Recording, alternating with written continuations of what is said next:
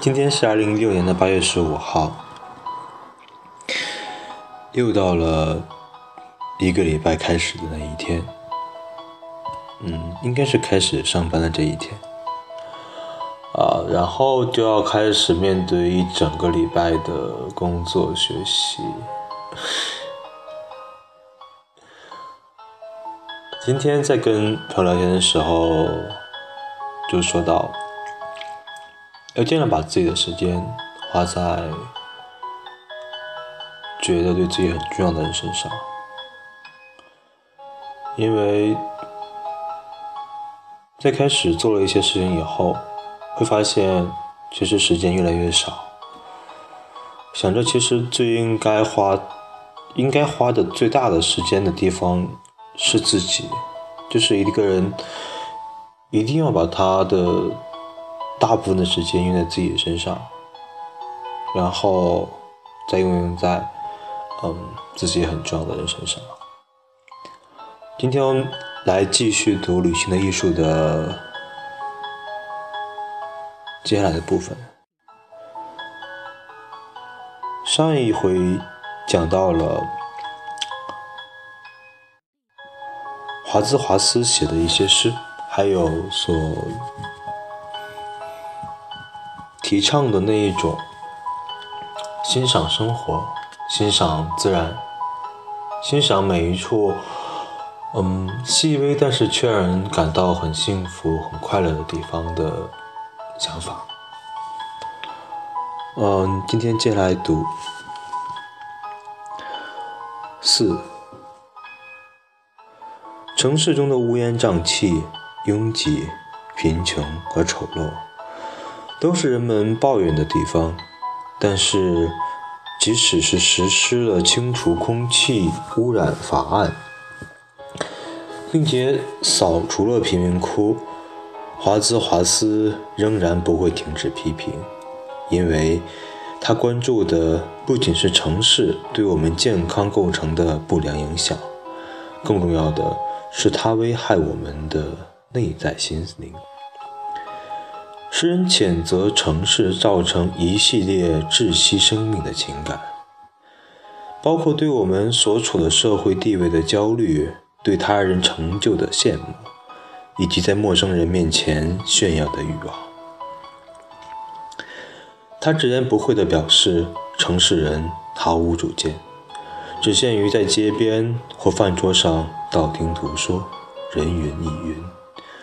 虽然他们生活舒适，却从未放弃追逐新鲜事物，即使他们什么都不缺，而幸福也根本与他们想要的追逐东西无关。另外，想在这样拥挤而焦躁的生活圈子里与他人建立真正的情谊，要比在一个孤立的居住环境还要困难。对于自己在伦敦的生活，华兹华斯曾作如下描述：“我始终对一件事情感到不解：人们如何可能与隔壁的邻居在同一处生活，却如陌生人般全然不知彼此的姓名？”我启程前往湖区的几个月前。在伦敦市中心参加了一次聚会，体会到了上述的一些弊端，让我受尽折磨。我离开了会场，感到格外庆幸。抬头一看，头顶上出现一大片乌云，竟让我感到意外的轻松。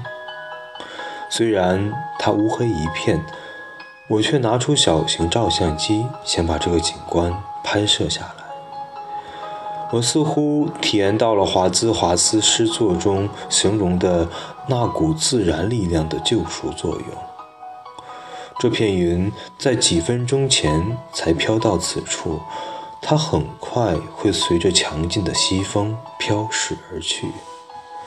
周遭办公楼的灯火似乎点缀了这片云的边缘。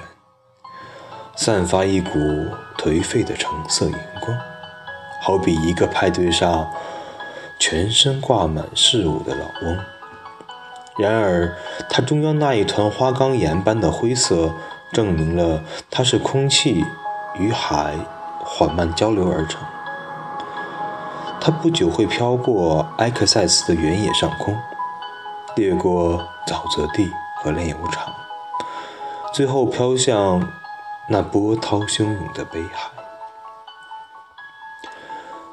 我一面望着这个奇观，一面走向公交车站。我发现先前的焦虑退却了，心中浮现华兹华斯赞颂威尔士山谷的诗句。大自然能够让人了解我们内在的心灵，它静谧而且美丽。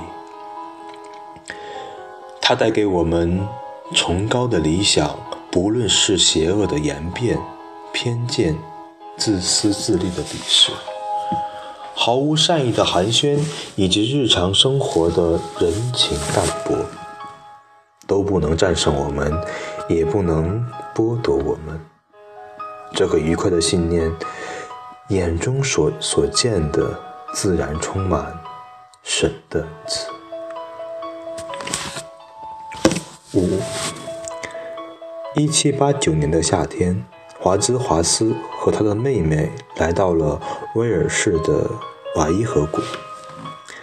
在这里，华兹华斯亲身体验到了自然的力量。这种体验随后在他的诗作中流露出来，并且伴随诗人一生。这也是诗人二度造访瓦伊河谷。五年前，他曾到过此处，随后的一段日子却相继经历了许多不愉快的事件。他在伦敦这个让他恐惧的城市待过，因为他接触格德温的著作而改变了政治观点。他通过结识科尔律治，转变了作为诗人的使命感。他还亲眼看到罗伯斯皮尔在法国实行的。恐怖统治。再度来到瓦伊河谷时，诗人坐在一棵枫树底下，居高临下地欣赏着河谷、河流、周围的山崖、灌木、树林以及森林。诗人受到了感召，写出了或许是生平最好的诗作。他曾这样表示。创作这首诗处的状态，比起任何其他诗一首，给我留下更美好的回忆。诗的正题为廷特恩修道院上方基地所成之诗行，副标题为一九七八年一七九八年七月十三日重访瓦伊河畔之作。他借由此诗。赞颂了大自然是心灵复原的魔力。虽然阔别多日，与那山林的美景相隔千里，但正像盲人心中的千山万水，时常在寂寞的屋子里，或在市井的喧嚣中，我得以在困顿疲惫中。感到一种甜蜜，获得宁静的回归。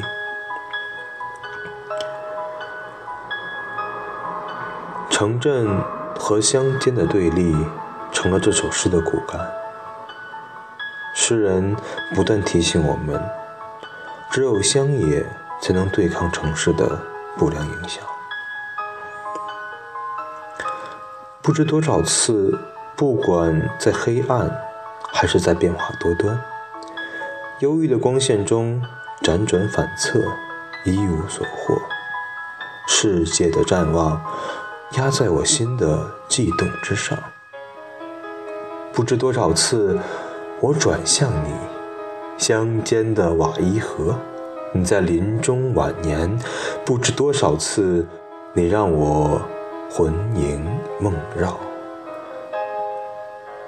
这种感激在序曲中重现，而诗人再度表示，大自然对他施惠良多。他认为自己之所处在身处城市，却不被城市生活所助长的卑劣感情所污染，全凭大自然的力量。如今与世界水乳交融，我已满足，以小小的快乐度日，远离小小的仇恨和卑劣的欲望。这都是你所赐，你的风和咆哮的瀑布，都是你的，你的高山哦，你的大自然。OK，嗯，这两段，第四段当中，作者会在讲述完他这一章要带的人之后，会讲一些自己的经历。就像是在上一节当中，作者到马德里广场去逛的时候，然后提到了红宝，哦，然后这个章他是在那边开会的时候，因为会场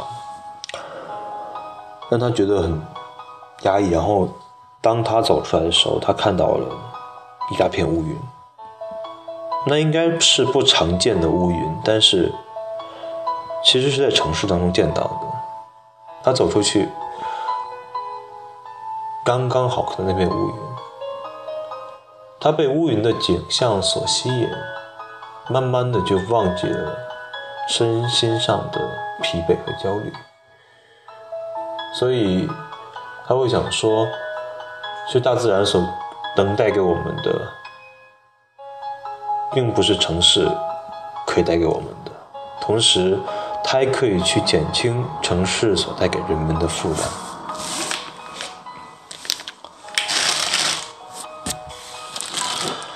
在第五段当中，其实更多的篇幅用来讲述华兹华斯自己的感受。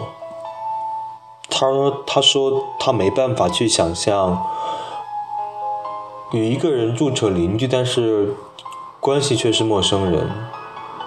然后也提到了华兹华斯非常喜欢的嗯瓦洛河谷，并且华兹华斯也有为那个河谷。专门的去写了一些赞美的诗。我们可以从他的诗中发现，其实他应该是一个对城市生活很厌倦的人。然后，但是由于他对大自然的喜欢，或者他可以从自然生活中感自然的生活中感受到生命的美好，而这种美好可以去让他来抵御。城市的繁华便利以外所带给人的一些负面的东西，就像是他说过的，我们对所处社会地位的焦虑，对他人成就的羡慕，还有在陌生人炫耀的陌生人面前炫耀的欲望，这些其实会在大自然当中。都没那么重要。当一个人真的到了自然以后，抛弃了社会地位的时候，就像原始人一样。我觉得那个时候最原始、最不加修饰的感受或者感情，会让人觉得很释放。然后那些没有压力的状态，也会让人觉得很舒服。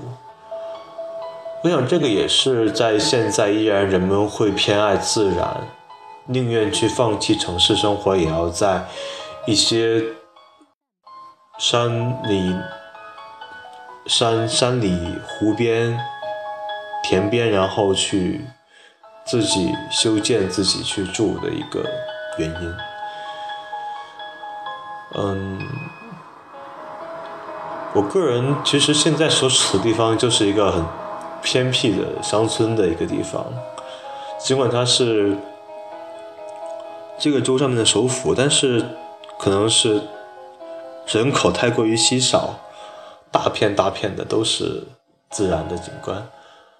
嗯，从家里开车出去，可能只要几分钟就可以到海边，然后也可以到山里的水库边，然后就会觉得，虽然是小城镇，但是其实社会身份所带来的问题，并不会因为这个事情而变得不一样。但是所有的压力和不快，还有焦虑、紧张，它都会在，比如说一个人到湖边去散散步，然后在山中随便走走。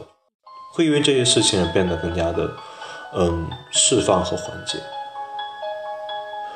嗯，所以想说，如果真的是因为事情很烦躁，然后解决烦躁的心情的办法，就是可以去找一个很自然的人少的环境，然后就是简单的待一下，停留一下。虽然它不能够解决实际的问题，但是我觉得一个已经得到了恢复和休息的焦虑的心情，它会给人一个去迎接更难挑战的好的一个准备，而不是带着疲惫的心情去迎接，然后克服一个又一个挑战。那种应该是很不健康的做法，虽然它可能效率会高一些，嗯。然后今天就到这里，谢谢。